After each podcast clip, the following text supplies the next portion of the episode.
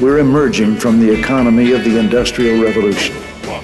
An economy confined to and limited by the Earth's physical resources into the economy in mind, in which there are no bounds on human imagination, and the freedom to create is the most precious natural resource.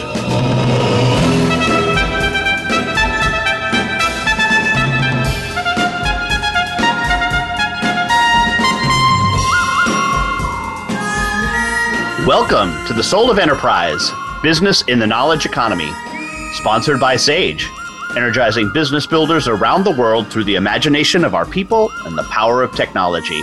I'm Ed Kless with my friend and co host Ron Baker, and on today's show, Ron, et hora libellum delenda est. I love it. I feel like I'm part of the resistance. this is awesome. Yeah, no, this is good. This is fun stuff, and uh, should mention as I always do. I don't know why I feel this this this uh, propensity to fess up when we pre-record a show. I, I just have this never-ending fear that some like big thing is news item is going to hit, and our pre-record is going to go out, and people are going to be like, "Why the heck did they talk about that?" Exactly, exactly. Right. So yeah, no, I I was going to do that if you if you didn't. So yeah, it's uh it's March twenty seventh. We're pre-recording this, so this will air on uh, April fifth. Yep, yep. So we're we're pretty excited about about that, and uh, but to, we are going to talk about this really interesting topic, and I clearly need to explain it because the the title of the show is Latin, and it's my very poor translation of a well i should tell the backstory so there's there's back during the punic wars and what this is like two or three hundred BC, Ron Punic Wars. Oh, yep, yep. Yeah, you know, I'm, you know, I'm not, you know, my history is not yeah, I'm not a scholar on the. yeah, the Punic Wars were they were fought between Rome and and Carthage. Right. right. And Carthage was a seafaring power, as was Rome, and it was really over the dominance of the Mediterranean Sea, right? And who had the trading routes and all, all of this this type stuff. So they, they had these wars. And and uh, try as Rome might, for the longest time, they really couldn't smack these suckers down. Like they they did over the course of several wars acquire more and more territory, but Carthage itself it held on it was it was it was tough. They were they didn't go down without a fight of several hundred years, right? I think they finally were taken out in I don't know 154 BC or something like that. But it was a it was a, a long period of time, over 150 years, I think. that it took for this, so they were they were the thorn in the side of the Roman Empire for the longest time, and there was a, a Roman senator who I think be, became the first consul, which pre-emperor days was you mm. know hmm. the, the, the the top dude, right? Right. right. Um, but uh, but he but he was not emperor, wasn't Caesar, wasn't anything like that. He just was the first among equals kind of thing, more like a prime minister type role. Um, anyway, his name was was Cato the Elder, not to be confused with Cato the Younger, for whom the Cato Institute is named after, who is an opponent of, of Caesar, right, and the, of and of there being a an empire. But so this Cato the Elder guy was uh, was the was a senator, and what he would do is like he would get up after every at every speech that he would give in the Roman Senate, like like all right, we need to build a new aqueduct, right? And they would talk about you know what are the reasons why he would build a new aqueduct and then he would end it and uh, with with the in the exact phrase what, what they say is uh, centurum censeo carthaginium esse delendum and that has been since translated down to uh, et carthaga delenda est uh, at carthago i'm sorry at carthago delenda est which again loosely translated means and carthage much must be destroyed. Right. Right? And carthage must be destroyed. So yeah we got to build a new aqueduct but you know just so you know carthage has got to go down too right? So, um, and I think it was it was in your book. Somebody had written you a letter that that that said to you. Was it a letter or an email? Probably an email. It was an right? email, and then we posted. I think on VeraSage, and it kind of went around and went viral, and everybody started chiming in. But the guy said, you know. He said, reading your books and, mater- uh, and the site materials, I share your confidence that value based pricing is the right thing for service selling. I feel, though, that your obsession to wipe out timesheets is akin to the Delenda est Carthago motto, Carthage must be destroyed. Right. That, that's when you picked up on the, yeah. and I'm like, well, yes, and let me embrace that. You're right. yes, Carthage must be destroyed. you're absolutely correct. So, uh, so of course, what I had to do is I had to go out and I had to, you know, find out the the a, a translation. And, and at the time, this is a while ago, my dad was still alive. I talked to him a little bit, and we we we came up with this this uh, hora libellum delenda est, right? So hora libellum. Now, what's really cool about hora libellum is if you look at the translations, right, the of this hora is H O R A, and it can be can be translated as either hour or time. Ah, right. okay. So, like, uh, so when you say, uh, but but similar to way sometimes we use the word hour, right? To, to mean time, like uh, Mhm. at, at, at what hour are of the clock are you doing this, right? right, right. right so there's that that that's that that would be the the the, the translation so it can be either hour or time and libellum uh, which is a, another interesting word is it, it's akin to the word bill but it also ha- has a, the connotation of a, sh- a sheet of paper right Mm. So what's really interesting is that when you say hora libellum, you could translate it as either and hourly billing must be destroyed or as and the timesheet must be destroyed, Right. right? So it's a it's kind of a at least in my whacked out brain, and I'm sure that there's some Latin scholar out there who's going to tell me that I'm full of crap, which I probably am.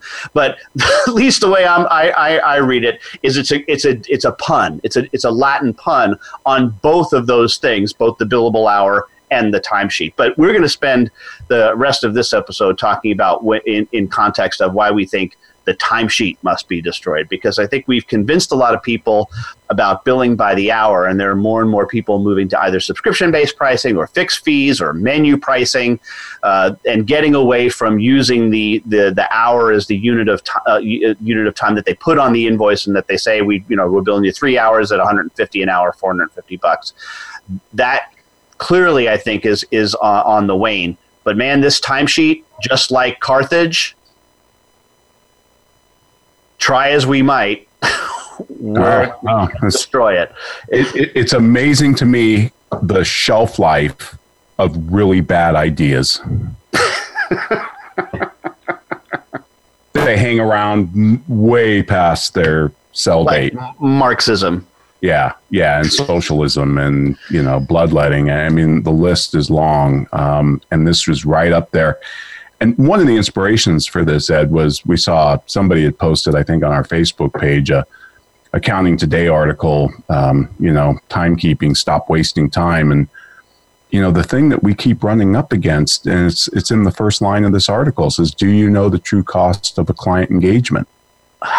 and that's it. That's I hear this every day. How would we know the cost? If we, how would we know what it costs? And I, I've only got I've got one answer to this, and it doesn't satisfy anybody except maybe us and Dr. Lee, Reginald Lee. Customers and services don't have costs. Firms do. And I don't know how to wrap people's head around that. Well, but but it's it's the obsession, Ron, isn't it? It's the obsession in the accounting profession to match revenue and expenses. That's part of it, and it's an obsession to allocate costs. To, Right. to take, eh, I don't care if that cost is fixed, variable, whatever, and to allocate it. And I just want to say up front for for you know some people have got we've gotten some feedback from. We're not talking about job costing here. If you're if you're a contractor and you're building a home, yes, you're going to spend material. You're going to hire labor that's not probably on your payroll. Job costing is purely appropriate for that. That's not what mm-hmm. we're talking about. We're talking about you have a factory or you have a firm, you have a pile of costs, and you try and allocate that to, to various products or services. It can't be done. It's not accurate. It's almost it's meaningless because the art the allocations are completely arbitrary. But that we just keep running up against it. Well, it, I I seem to have run up against this more and more. And when I say to people that that that cost allocation or costs are an opinion, right? The, the it's clearly immediately two camps. What I find, I don't know if you when you talk to people, when I say that in front of an audience, especially of accountants, about half the well, I should say about a third of the room says, no, no, no, Co- cost is not an opinion, right? The fact. Another, the, it's a fact. The, the, the other, the other, the other third, another third says, um, but no, you're right. Cost is an opinion, and then a third in the middle is just I. They are just completely confused by the whole conversation. so they don't really Right. like. yeah. Uh, you know, I, I started to say allocated costs are an opinion because it depends upon the method and the measurement is not dependent upon a choice, right? Mhm. If we're if we're counting the number of people coming in through the door, that, that I don't get the choice of the count. It's one, two, you know. But with with an allocation, I get to choose how I'm going to allocate that. It's going to be marginal costing, full absorption, lean. I mean, there's like you know nine or ten different methods. They'll all throw off a different result. It's not a cost, and but it, it's as Dr. Lee says, it's a non-cash cost. But here's the other thing, Ed. If I always I love to ask people, well, okay, let let's take this guy's question at its face value. Do you know the cost of a client engagement? Then tell me how much cash we save if we don't take on that engagement. Yeah, and there's no answer to that question. There's there's because the and I don't even like using fixed variable cost wording anymore because that's accounting and it, it leads to all sorts of confusion. That's why I like, you know, Reginald's uh, non-cash cash distinction. It's a non-cash cost because you're paying for that capacity, meaning labor, rent, technology, irrespective of how it's utilized. That's right. That's right. I mean, and and, and that we've kind of talked about for years to say, look, what you've got to do is the sum total of all of your prices has to be higher than your total expenses. It's really not all that hard, right? And, and so, yeah, and, and this guy even says in this article, well, you know, you've got to you've got to uh, manage the profitability of every engagement. No, you have to manage the profitability of the entire firm, because looking at this on a job by job or or more insanely, an hour by hour basis. I mean, what these people are actually advocating is you run a P and L every hour, and that's just insane. hmm that it's just insane. But that, that's kind of where their logic leads. I mean, if, if I was Bastiat, I'd come up with a great, you know, some absurd thing, some absurd way to illustrate this, right? Like the negative railroad. But we're running a P&L on every hour. Did we make money on this hour? Yeah. Do- I, I wonder, do, do people even ever look at that? I'm sure there are people. Do, did we make money today? Like, what were all of our what were all of our like, revenues and expenses for today? Right. I, I, I know. It, you just get into all these weird allocations and it just becomes so ridiculous. But the but the big problem with this is it has nothing to do with value and it has nothing to do with the customer.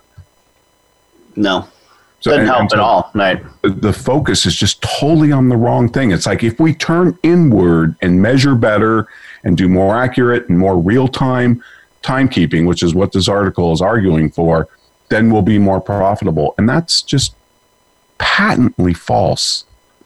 No, and and my, my response to this gentleman, I actually did post a comment on this, and he th- there hasn't been a reply, so I'm not even going to worry Figures. about it. Right? Yeah, it's just and it was it was extraordinarily tongue in cheek, and I, I was I was actually hoping for somebody to take somebody to take the bait. Um, because what I what I said to him was was you know trying to make it absurd is you know by all means in fact I'd recommend that since it's so important that professionals should have two timekeeping systems sure. Yeah. What's the what's the carpenter line? You know, measure yeah, twice. measure twice, cut once, right? So, you know, so it's me- measure twice, bill once. You got it's so Right.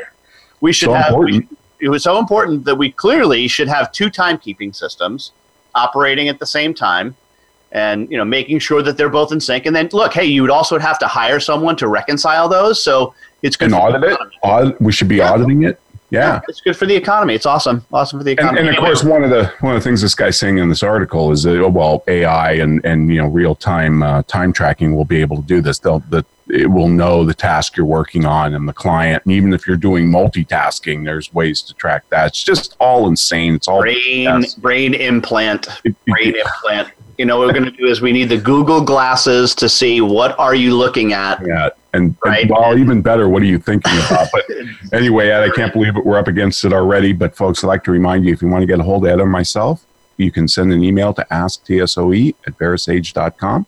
And now we want to hear from our sponsors.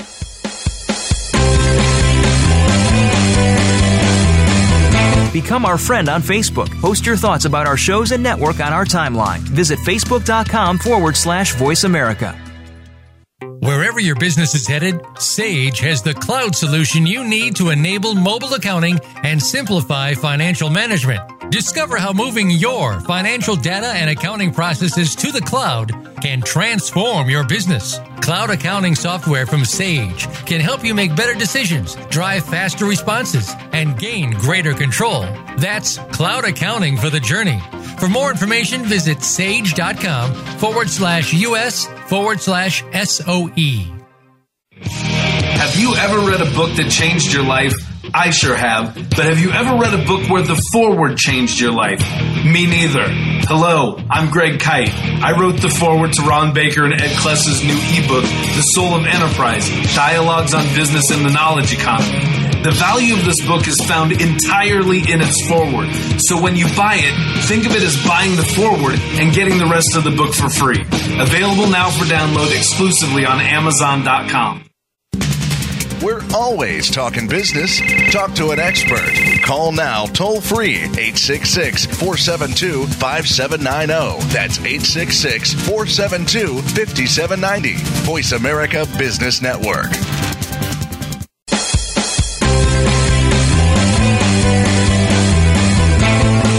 Are tuned into The Soul of Enterprise with Ron Baker and Ed Kless. To find out more about our show, visit us on the web at thesoulofenterprise.com. You can also chat with us on Twitter using hashtag AskTSOE. Now, back to The Soul of Enterprise. All right. Well, welcome back, everybody. We're doing something with a Latin title that Ed explained in the first segment that I'm not even going to try and pronounce. Et so. hora libellum delenda est. You, Thank you. That's easy, Ron. You just you say just say what's there. It just Yeah. say what's there. Yeah. That's it. It's beautiful. All right, excellent. Um, why timesheets must be destroyed. Stop wasting your time, folks. Stop tracking this metric. It's absolutely superfluous. But add another objection that I, that we hear a lot is if you track time, you'll get tremendous insight and you'll make better pricing decisions. And you'll improve the customer experience because you'll have more predictable project delivery timelines and you'll maximize revenue and profitability. Respond to that. well, it, it just just utter nonsense. What's your phrase? Nonsense on stilts, Yeah. right? I mean, how how is it possible that becoming a better cost accountant leads to better pricing? Um, it, it, it, it just it it's no, no nonsensical on its face. But let, let's just let's, let's just go even further. Ask that do they actually do that? right? Do you actually do you actually go back and look at previous engagements and say this is how long it took us and and what do they what do they say when you ask them that? No, nobody ever goes back and looks. And, and for project management, for delivery timelines and how long will things take? I mean, folks, Well, because they say because every engagement's different. exactly. We have 60 years of timesheet data, in, like in the big four firms or in the you know the top 100 firms. We have decades of timesheet data. Firms should know down to the second how long everything takes from a tax return to the most complicated job alive. And when I challenge them on that and say, hey, what are you doing with all this data? You have it all. You should know what everything. They'll look at me and go, every customer is different. Every engagement's different. And I'm like, well, then what's the p- purpose of the timesheet? The purpose of the timesheet, Ed, is to track costs so they know they're making a profit. And it's an illusion. Mm-hmm. It's Yeah. it's a complete illusion, and there's no other way to say it. And and to explain that and and to get somebody's head around it is really really difficult. Even though accountants kind of understand that there's a lot of arbitrariness in accounting, and that depending on the method, they can come up with different numbers, right? Cooking the books, LIFO, FIFO for inventory, right? Depending on the method we choose, we can throw off different net income numbers. But this idea that you're getting tremendous insight from knowing how long something takes is just ridiculous. Mm-hmm. Well, and, and then the, the question also becomes is all right. Let's, so let's be, say we have an engagement, hundred hours, just to make the math easy, right? That we budget quote budgeted, and th- th- and that's what we're we're ch- ch- checking against.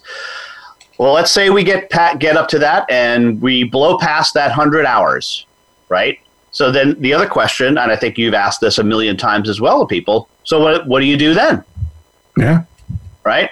And there's usually one of two responses. Well, either we try to go and negotiate some kind of a change order, not request, because it's a change order at that point, right? And it's really not a change order because you're not changing anything, right? This just right. You've already done the work. You've already done the work, right? It's, it's taken more time to do the work. And then they do something that I think is completely interesting. They then probably take it away from the person who's been working on it and give it to some of their best people to get it done so that we can put it to bed. Right. That's right. Right. Sometimes taking those best people off their better customers and better opportunities, right? Just so that we can say, all right, you know what, I'm going to give it. I'm going to give it to Steve because Steve will just plow through this. He'll take care of it in two hours. It'll be done. We know it'll be done right. Let's give it to Steve. Right. Steve, of course, is out at best customer right now. Maybe actually having conversations about how to to grow the business. But no, we got to get pull Steve in and let's because just what they, they they just what their customers fear. It only takes Steve two hours to rectify the situation. So why right. didn't you put Steve on in the first place? Right. I know, and then they say it's great for resource planning and all that, and you'll get more accurate. And and and of course, a big concern with the fixed price is people will, you know, no no one wants to admit blowing past the fixed price budget so they'll they'll eat time or not record time, which of course leads to you know errors in estimating in the future. But I got news for you. That happens with the billable hour.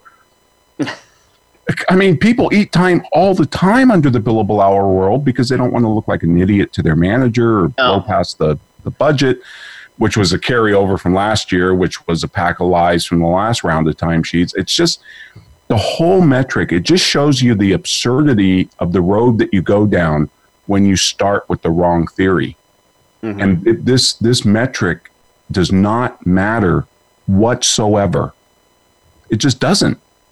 It just absolutely doesn't. And yet, I, the, the, objections to this just keep coming. I mean, our four defenses of the timesheet, right?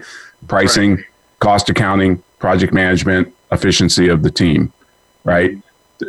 We've blown the, the, the pricing thing out of the water. You've blown the project management thing out of the water. And I'm hoping that Dr. Lee's new book, Strategic Cost Transformation, blows the, the cost accounting. But it's a tough sell because all these consultants to the profession, and I'm not just talking about the, the time and billing program people that you know sell this stuff. I expect them to be idiots and never pick up a book to read anything that is contrary to their to their worldview. But the consultants to the profession that propagate this nonsense are all over the place. And they're keeping the profession mired in this mentality that time is critical metric, and it's not. Mm-hmm. Time can't be managed. So, and, and then, then this is the, the, the question or objection I get also is like, I, I see your point, I get it, and I want to get rid of the, the, the, the timesheet. I want to get rid of it but there's far too many people inside the organization who are hooked on it, who have who have an addiction to it. And what I'm going to do is just going to keep it around, even though it's not going to mean anything, un- until they either come to their senses, which some make the argument that they do. So let's let them keep it. Let's let them keep their security blanket until they come to the conclusion that oh, okay, it we, we really don't need this because that's the argument I hear is that they will come to that conclusion, but you just got to let Linus hold on to the blanket for a little longer. yeah, and I, you know, that sometimes it can happen. I, have seen that if, if, somebody finally comes around and says, "Yeah, you know, this is not necessary metric anymore," but that can also take a long time. Mm-hmm. And in a rapidly changing VUCA world, right? Voluntary, VUCA, yeah, volatile uncertain, ambiguous, complex. Right. Um, in a VUCA world, uh, you, you, don't have the luxury of sitting around waiting. And what are you doing in the meantime to your to your human capital? One of the most important aspects of a, especially a knowledge firm. What are you doing to their morale and and and their trust level and all of that. You know, Tim Williams has a fantastic post on this Ed, and I I, I really want to flush this out because it's just mm-hmm. wonderful. It's from his blog Propulsion, I think, and it was published on March twentieth. It's titled "Reengineering Your Firm Around Value," but here's here's probably my favorite line. You know, he starts with "We are what we measure." Mm-hmm. right? yeah. I mean, you, you're going to get what you measure, even if it destroys you, right? Right. Um, but then he says the incentive that drives behavior in your firm creates either a culture of utilization or a culture of accountability. A culture of utilization promotes and rewards busyness. A culture of accountability is centered around productiveness. And I think, I think what he means by that is effectiveness. Right. Um, but that is so true. You know, there's ways to. The problem with the time, it's an input measurement. It's a, it's has nothing to do with output. Has nothing to do with effectiveness, which is a judgment. It mm-hmm. has nothing to do with any of that. It's an input. Why are we measuring inputs? It's like how how many days a year do the kids go to school? How many hours a day do they sit in their class or CPE? Uh, take your. I mean, there's a million examples of measuring inputs because they're easy but they're hmm. meaningless. Yeah. Yep. Eh, and it, here's the, my fear is that when when you allow people to continue to use the timesheet, it's always there to go back to as a crutch, and it will therefore rein, uh, re-incentivize uh, not that's, that's no word um, re, uh, reinforce reinforce this notion that we need it for something. Like what'll happen is is well let them keep the timesheet until they give it up. Yes but then there are the little situations that come up where they're like oh well see here's an example where we let's go back and see what we had since we have the timesheets data let's go let's go back and see it right oh look we were over budget on that yeah we knew that like no, no kidding. Like what? There's, there's still no real learning that goes. It just reinforces the fact we and we wouldn't have known that if we didn't have timesheets. No, you already knew it. That's why you decided to look at that one, right? Exactly. That's, that's why exactly. you decided to look at that engagement. you knew it was going bad. if you are learning things from your timesheet, you're a crappy leader and you're a crappy manager. Period. Because by the time it hits the timesheet, it's too late to do anything about it you mm-hmm. better know what's going on with that job, that customer, long before anything shows up on a timesheet, or I might say a financial statement. Mm-hmm. You know, but just uh, give you a quick example. If your best customer is having golf, uh, is playing golf with your strongest competitor, you, you better know about that, right? Long before it shows up in any financial data. Mm-hmm yeah. And, and, and you know, it, and that's harder to know than something going on inside of your firm.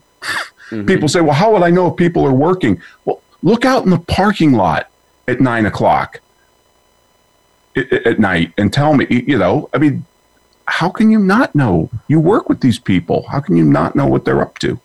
Like, and, and plus with all of the other uh, team tools that are now out there, right? The Slack and and uh, you know where, where you can where you can be in constant contact with people over different engagements.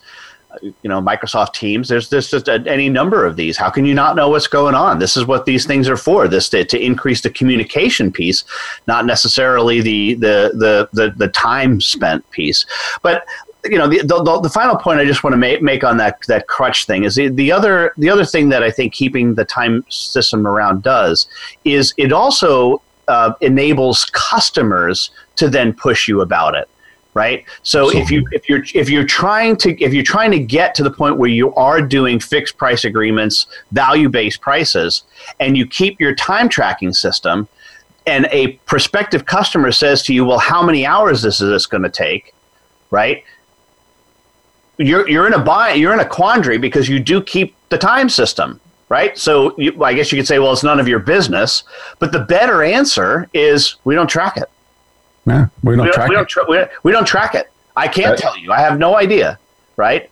We're so yeah. focused on getting your work done or getting that getting the the output or outcome that you desire that we don't even bother with that yeah, right? we're, we're tracking outputs and milestones and, and timelines, and uh, mm-hmm. you know, we're not tracking the inputs. The inputs are meaningless. Mm-hmm. Yeah, And it- it- it- that's the big danger is that it allows people to, to go back to that where you just say we, we just don't track time. We yeah. track. What, what are they going to do? Force you to track time? I, Well, It- I guess they could and say we don't want to do business with you unless you do. But then they're the wrong customer. I, I, I think if a client asks that or a customer asks that question about how, how many hours or they try and reverse re-engineer, you know, a fixed price Yeah. into an hourly rate, I think you've lost control of the conversation at that point. Hmm. You know, I, I- I mean, we didn't do a good enough job in the value conversation focusing on the outcomes, the transformation, rather than the inputs and the deliverables. And I that that burden is on us to change that conversation. Absolutely. Well, once again, Ron, already at, down past our second segment. Want to remind you, you can talk to Ron or me by sending an email to asktsoe at verasage.com. Of course, of course, we do have the Patreon site as well, where those of you who are on Patreon, by the way, will get this episode the week that we record it. Uh, so those of you who are just listening to this as part of the Voice America Network, and we love all of you listeners as well, but you can listen to any episode that we pre-record ahead of time. Usually the week that we do pre-record it, it happens a couple times a year. It's not all that often, but uh, go out to the Patreon site, which is patreon.com slash TSOE. But right now, a word from our sponsors.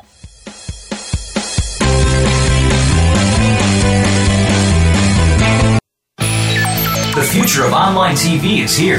View exclusive content from your favorite talk radio hosts and new programs that you can't see anywhere else. Visit VoiceAmerica.tv today. Clouds come in all shapes and sizes, and the Abacus Private Cloud is the perfect fit. Abacus Cloud enables all the desktop apps you know and love while providing unparalleled security to your business. Cloud functionality gives you the flexibility to work where you want, when you want, and from any device you want. Don't waste countless hours managing IT. Take back your time. Learn more at abacusnext.com. Wherever your business is headed, Sage has the cloud solution you need to enable mobile accounting and simplify financial management. Discover how moving your financial data and accounting processes to the cloud can transform your business. Cloud accounting software from Sage can help you make better decisions, drive faster responses, and gain greater control. That's cloud accounting for the journey. For more information, visit sage.com forward slash US forward slash. SOE. Have you ever read a book that changed your life? I sure have. But have you ever read a book where the foreword changed your life? Me neither. Hello, I'm Greg Kyte. I wrote the foreword to Ron Baker and Ed Kless's new ebook, The Soul of Enterprise Dialogues on Business and the Knowledge Economy. The value of this book is found entirely in its foreword. So when you buy it, think of it as buying the foreword and getting the rest of the book for free. Available now for download exclusively on Amazon.com. From the boardroom to you, Voice America Business Network.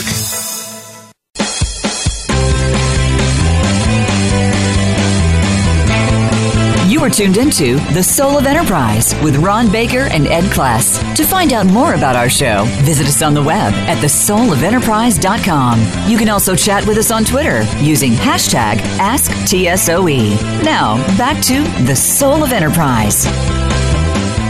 All right. Well, welcome back, everybody. Ed, on this uh, Tim Williams thing, this article, which is just fantastic, and we'll and we'll get this up in the show notes. But he talks about uh, well, he talks about the Edward Demings quote, which I love. He says, you know, they will likely meet the targets even if they have to destroy the enterprise to do it. you know, Demings, that's where you know you'll get what you measure, right? Even Right. if it kills the organization. But the thing that Tim brings up in this article, another really good point, is that a timekeeping system will create a shadow economy in inside of your firm. And this comes from the book Profit Beyond Measure, which is H. Thomas Johnson, the accounting Right. professor that that was one of the first books I read that absolutely took down cost accounting. Uh, what they say in this book is it's not an exaggeration to say that in most organizations today, each person whose work eventually serves customers' needs is shadowed by another person whose job is it is to keep track of other people's work. and and get your timesheet in, get you know, approving yeah, yeah. all this. It's, it's this great shadow economy. Um, he says and this is again profit beyond measure, executive versed in such practices and who believe that reality is defined by quantitative measurements are like the puppies who believe that the fence defines reality. So, Into the world at the fence.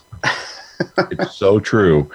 Uh, you know, Tim Tim says the focus in professional firms should be on doing the work, not manipulating quantitative yeah. abstractions about the work. Mm-hmm. Yeah. And then he and then he goes on to say a tale of two firms, and I just love how he laid this out. He says in firm A, its time and energy are spent asking team members for estimated hours, preparing estimate of hours, logging hours on timesheets, tracking actual hours, collecting and policing timesheets, which by the way is enormous. Um, just go on YouTube and search the number of videos made to get people to submit their timesheets on time. There's a ton of them. There's a ton of them across all professional firms, producing time reports, comparing and reconciling actual time against estimated time, justifying hours to clients, transferring or writing off hours. That's firm A. Firm B, on the other hand, devotes its energies to identifying the scope of value, desired outcomes, clarifying the scope of work, collecting complete information about assignments, developing more complete briefs and briefings, investing more effort in developing effective solutions, pricing the value of the work, pricing and invoicing the work in phases, managing projects based on actual work completed, not hours spent, paying more attention to scope creep, repricing work that exceeds scope. Which firm is going to be more profitable? But more importantly, which firm would you rather work for? Eh, eh, yeah. And which, fir- eh, which firm would you rather hire? Yeah, exactly. Yeah, yeah, from the customer's perspective, for sure. Right. And I just think that the, it's the culture more than anything. And, and, and by that, I also mean the mentality of the usefulness of this metric, the, the, the mindset. It, the mindset is a quagmire of cost plus accounting. That's where this whole thing grew from. It's mm-hmm. an application of cost plus pricing. Mm-hmm. Well, if you're not pricing based on cost plus, there's no reason to do this. That's why it's got to go. That's why I say that firms that say they're doing value pricing but still have the timesheet, they're really not because they haven't changed the mindset. And it, they haven't they haven't changed the culture. Maybe certain people inside the firm have, but the culture itself is still engineered. I mean, think about how important, you know how they say that you, you learn more from what your managers do or your leaders do than what they say, right? right? We watch what they do. Well, what kind of message does it send when we invest all this money and time and effort in tracking time? How important is that metric? Mm-hmm. It becomes everything. And that's the culture of ours. That's the culture of cost plus pricing. Not that, that's not a value pricing culture. That's why Bain and McKinsey got rid of these damn things. And firms that that that um, I think firms that keep timesheets aren't value pricing. There's no way they can be. I don't think they are. Yeah, no, I, I think they could be they could be value pricing certain engagements, but you're right. The culture still goes back to, hey, what's could, can we check it? We need to be able to check it, right? be able to check it. We need and, to be able to check it. And and if you're adjusting your price on that, then by definition, you're not value pricing. If if if we truly believe that value determines price right. and price justifies costs, then mm-hmm. you, you've got that order way out of whack. Yeah. It's so retrospective. Well, and, and, look, you bring up an interesting point, and, and this you know gets gets along to something I've said on the show a number of times when I talk about the you know the my famous ROI story. I ask you know what's the ROI of the ROI tool? Right, right. anybody, has anybody seen if the ROI tool actually does what it says it does, which is make sure that we're spending money appropriately, right? and you know people look at me like well, what do you mean but i apply the same logic to the time and billing system right? What is what is the what is the cost of the time and billing system? Yep. and we've done that exercise in a number of workshops that we've done. And, and what what's usually somewhere between 5 and 15 percent of revenue. I mean it, it's it's a pretty wide swath but let's even just let's even go let's even go with the low end five. Five that you know five percent of revenue is spent on the, the care and keeping, the the feeding of the of the time and billing system with people tracking hours, processing them through, processing the WIP, getting the bills out, following up on recon- reconciling, you know, and I think you have to include write downs in a co- as a cost of the timekeeping system. Yep. Uh, well, right. especially if you're billing hours or, or billing retroactively. Yeah, absolutely. Yep. Right. So, I mean, it's, it, and that's where some people would say, well, it's way more than 5% because we have more than 5% write offs. Yeah. Uh, no, absolutely. Some, I've seen some estimates of that at 30%, you know, the total full blown cost. I mean, and you can argue, well, that's a non cash cost. But the point, my point is even broader than the cost. And I know we've talked about this before, but it's the attention. Where's what, what are you focused on? You know, what, what he says, what Tim kind of closes out with, he says, um, instead of obsessing about hours, value price or value led firms turn their attention to measuring what really matters deadlines met, promises kept, work delivered, and results achieved. Mm-hmm. In other words, outputs, not inputs. Right. And right. then he quotes Anomaly, and Anomaly is a phenomenal. Um, I don't even want to call them an advertising agency because I'm not sure exactly what they are because they, they they're an anomaly yeah, they're, they're it's a perfect name because they are an absolute anomaly. They kind of they blew up the advertising model.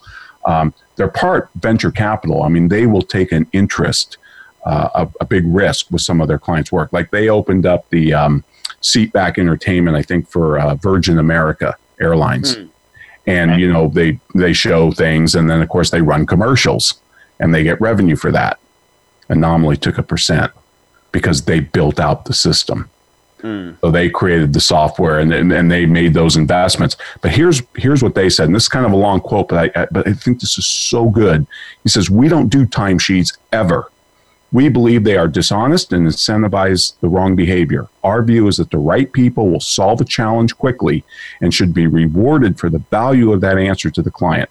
We'll back ourselves up on that by putting a significant percentage of our fees against the fact that our work will, will work the result is that our meetings are not only attended by people, are only attended by people who are adding value, not billable hours. It's just, it's a focus on results. And that culture then I think permeates. And the only re- the only way at you know how we always talk about how do you how do you change a culture? because it's it's beliefs, it's how you behave, it's how we do things around here, right? It's really hard to change a culture without changing a worldview or a paradigm or a theory or if, if you get rid of the timesheet you will change the culture we've seen it hundreds of times mm-hmm. Because and until you do it the culture will remain mired in inputs right it's it, and because culture emerges right i you know cult, culture it really emerges out of the the norms of the people it's a reflection right? of it's what they think believe mm-hmm. how they act. And, and, if, if you have the timekeeping system in place, whether it's used for pricing or not, that's going to continue to be the focus. It's going to continue to be what people look at. And, and, the other thing that cracks me up about this is people will say, but I need to know the cost of something because I have an opportunity cost of, of doing that job, say, compared to doing something else. And that's right. true. That's we true. I agree with that. Yeah. I mean, economists invented the concept of opportunity cost, not yeah. cost accountants, by the way. Cost accounting has nothing to do with opportunity cost. But here's the problem. And this is such a big category here. I asked them, but when is opportunity cost analyzed and decided upon? It's before you do something. Right. If not you're looking retroactively, you're not analyzing an opportunity cost, you're analyzing a sunk cost. And sunk costs are sunk. Right? I mean, and stored. Yeah. Yeah. I, I just, and, and that is just another really hard thing to, to get across. Yeah, that is that is an absurd argument because I mean, just you just think opportunity cost, like I said, by definition, is forward looking. I, I, how can anybody make a retrospective opportunity cost argument? That's yeah. that is yeah. just absurd. I, I, can sit here. I could have been. I could have been. I could have been shit sailing on my boat. Yeah, yeah. It's yeah. like after we do this pre-recording, I'll say, "Oh my god, I could have went to the beach instead of recording the Soul of Enterprise with Ed." well, it's kind of too late. I mean, what's the point? I, you've got to make that decision ahead of time. Um, yeah, you know, our, uh, one of our friends of VeraSage, Thomas Bowden, who's who's a lawyer, um, he he wrote, and I just love this comment. He said, "So you take an arbitrary say he's talking about the cost of cost of engagement. So you take an ar- arbitrary segment of your staff, assign them an arbitrary number of hours to record in or work each year." Then take an arbitrary portion of your overhead and add it to the salaries of the arbitrarily selected staff. Add to that an arbitrary figure for your desired profit and divide the arbitrarily chosen number of hours, and voila, that's your ever so precisely determined cost per hour. Now measure your actual hours very precisely, or all of those completely arbitrary choices will be completely useless. Of course, they're useless anyway, because no matter how precisely you measure the wrong thing, it's still wrong. well said well said, Thomas. That's that's some yeah, good that's, stuff. That's beautiful, it, and it's yep. so true. It is true. It is true. All right, Ron, up against our third and final break here. Ron, to remind you, you can send an email to us, asktsoe at verasage.com. We love to hear from you, so please do send those emails along. Uh, participate in online on Twitter with hashtag asktsoe, and Ron and I will respond to that. And of course, the best thing, if you're a top level top flight soul of enterprise listener what you can do is go out to our any, any of the places where you listen to podcasts but especially itunes give our show a rating and even better if you would write just a couple of sentence review we'd really appreciate that. We have read every single review that we've gotten on itunes on air and we'll continue that practice until we are overwhelmed with reviews. So please go ahead and overwhelm us reviews. But right now a word from our sponsor and my employer sage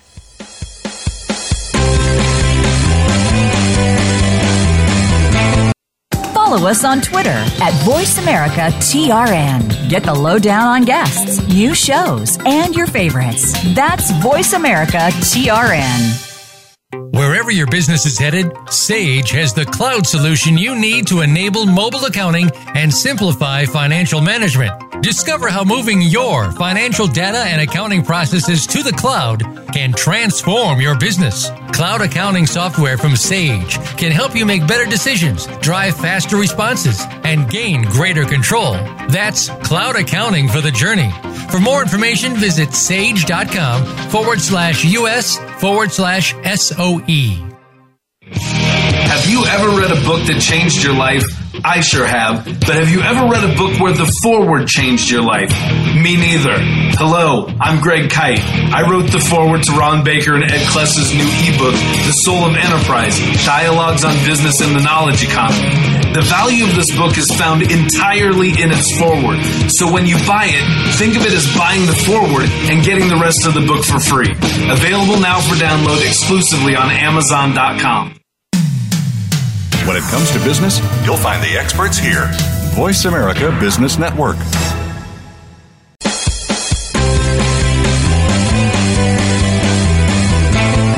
You are tuned into The Soul of Enterprise with Ron Baker and Ed Kless. To find out more about our show, visit us on the web at thesoulofenterprise.com. You can also chat with us on Twitter using hashtag AskTSOE. Now, back to The Soul of Enterprise. All right, well, welcome back, everybody. I guess we're uh, trashing on the t- on the timesheet here, Ed, or dishing the timesheet, but um, et hora libellum delenda est. Thank you. um, you know, on this on this pricing, uh, the the cost of engagement and the the difference between a cash and a non-cash cost. I did hear uh, Reginald told me a funny funny uh, line that he uses to kind of illustrate it. He read somewhere that uh, somebody computed that if Bill Gates is walking down the street, he sees a $20 bill, he shouldn't bend over and pick it up because his time is worth way more than that. I mean, that's absurd, you know, but, but that is, that is the logic that you go down when you are allocating arbitrarily, like, Bo- like Thomas Bowden points out, the, these metrics. That's the kind of, that's the conclusion you will draw about having somebody bend over and pick up that $20 bill. No, don't do it. It'll cost you more than it's worth. Mm-hmm. It's crazy. That's one of the things I like about the subscription model. and as we were talking before we went live, I think, you know, we're the ones that put in the vernacular you price the customer, not the services. Yes. Right. Now you're seeing that all over the place. I see that right. everywhere I look. Anything that's written on VP has got price yep. the customer, not the services. Um, of course, they still say, well, you, but you still have to keep your time sheet. Yeah, yeah, um, yeah. Uh-huh. But I think with the subscription economy, we're actually moving now to price the portfolio. I know, and that, that that that's that that to me, Ron, sounds like another show. Price the portfolio, uh, but I, I I think that that that may be a future tagline that we we see a lot more of, or certainly you and I talk a lot about. Uh, you know, on this, just to just to wrap up on this this. Uh, and, and the and the billable hour must be destroyed and the timesheet must be destroyed. Uh, I want to make a little fun of it. I, you know, I've told this story numerous times, but I'll, I'll just take a, a quick hat, hit at it again. You know, I, I, I called it the nuclear option, which is to ask an audience of people who normally bill time. So, how, how many of you have ever filled out a timesheet? And of course, every hand goes up. And then the next question is keep your hands up. And how many of you have ever not exactly put down on the timesheet what actually happened? Right? And every hand stays up. Never had anybody put their hand down. Actually, what I usually do is I cover my eyes and say, you know, and then my joke is that, well, maybe we should do an ethics course. But right, you know, um, and, and, you know, and that's that's one of the complaints against it is that it, it causes people who are normally ethical to do unethical things. And most of the time, by the way, when they they are are not recording the actual time, it's down. Like it, they actually worked on something for say eight hours and they put down six. But as you put, because earlier, because I might don't want my boss to think I'm an idiot, right? Yeah. So I quote eat the two hours right? But now, of course, if the boss is looking in the future at how long does it actually take somebody, it really took them eight, but you only wrote down six, so they can't make a decision, you know, and it just it feeds on itself. But you know, the, the, the point is, is that can we at least st- start say that this is not actual anything? I mean, yeah. I just proved it's not. It's not even actually what you think it is, right? Yeah, yeah exactly. optimal. it's optimal. It's, so it's I don't even know if this is a term. Can we call it optimal cost? I guess we can call it optimal cost. I, you know. Uh, you know, and the idea that the heirs cancel out each other. You know, oh, okay. yeah, yeah, yeah, You know, yeah, because some are going to eat time, and there's going to be others that are budgeted eight hours, but because they're really smart, or figure, you know, they'll do it in two, and then they'll take the rest of the day off. Well, those heirs will cancel out and over. But but we're not canceling the heirs out over a portfolio. We're looking at it per job, per hour. The heirs are massive, and there's just no way to, to get around that. Right, right. Well, before he came over to our way of thinking, Ron, uh, you know, Greg Kyte was the self-proclaimed champion of the dissenters. I don't know if you remember this, way back in 2010. Yes. And this is a fantastic contribution that Greg made uh, for the the defense of the billable hour and, and, and of course the timesheet. So I, I, just want to read this onto the record for our listeners, and we'll put a, a post up to this link. It's just brilliant. We should probably tell the, the folks who Greg Kyte is. Well, Greg Kyte is now the uh, a fellow at the the the, the Robert G. Newhart non value added fellow. Right. Uh, after Bob Newhart. But it was, you know, there was a time when he was not exactly on our side, Ron. Yeah, it's true. You know, so and uh, well, I want to read read into the record one of the the, the things that he submitted before he finally finally uh, got, understood and got the light. we beat the uh, so, crap out of him. That's, yeah, that's true. That's yeah. true. But so so here here here it is uh, from from the archives of the VeraSage Institute uh, website. Ron Baker, you were wrong again. I'm trying to do my, my best Greg Kyte impression right? The night before last was one of the biggest nights in the year of my firm. You and the rest of your VeraSage flunkies could have had a piece of it too, but I guess you ditched the timesheet an hour too soon. You see, we have an annual tradition at the heart of busy season. Every one of our firms is expected to work the night before daylight savings time. We all work until 3:30 a.m. at which point we have a party. The party consists of waffles and a cheese tray. How can we afford to treat our people that good? You ask? Well, thanks to the Ben Franklin a thing called the timesheet, we at precisely 2 a.m. we set our clocks ahead to 3 a.m. And with a staff of 52 people and an average billable rate of 120 an hour, our firm pockets an extra $6,240 just for staying up late and springing ahead. Boom! That was the sound of another hole blown off the hull of the good ship VeraSage. Sorry, Captain Ron. Uh, but he does also mention that they also forbid people to work during fall back time because right, that would be negative. That would yeah, yeah that, work during the fall back. That would be right, right. That's hilarious. I, you know, I do think there's still something in the idea of just mocking this, creating a movie, but you know, Greg could do something, then we could just mock this thing out of existence. But I'm even skeptical now that that would work because this is so ingrained into the DNA. Well, there's the time sh- uh, sheets sh I Yeah. Yeah. yes video. That's Yeah. a good one too. and of course, there's yeah. Bob's Barbecue featuring Greg Kyte. You know that that are all Yeah. part of this. But uh, you know eh, the the reason why that's so funny is because it's really not that far off. True. well, all good humor has truth in it, right? Right. Oh yeah. No. Absolutely. It's got to. That's why. That's why humor, like you always say, laughter is a confession. mm-hmm. Mm-hmm. You know, you wouldn't confess if it wasn't true. Yep.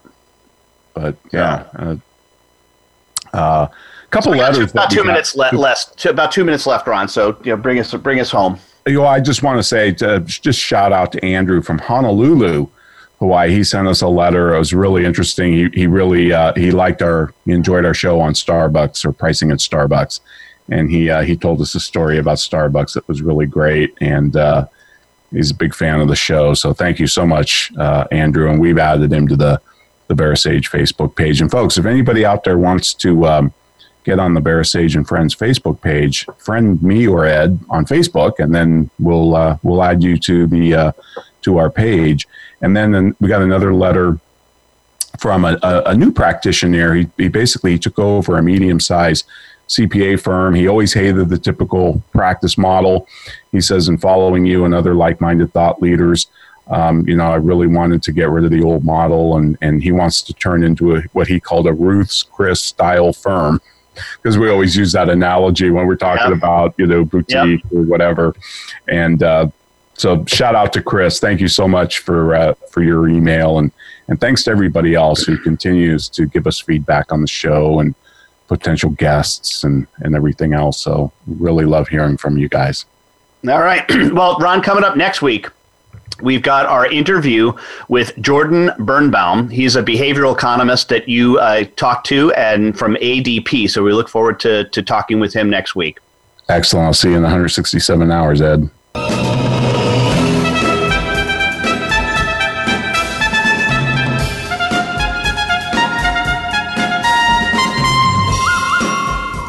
This has been The Soul of Enterprise Business in the Knowledge Economy, sponsored by Sage, energizing business builders around the world through the imagination of our people and the power of technology. Join us next week on Friday at 4 p.m. Eastern, that's 1 p.m. Pacific Time. In the meantime, please do visit us at www.thesoulofenterprise.com.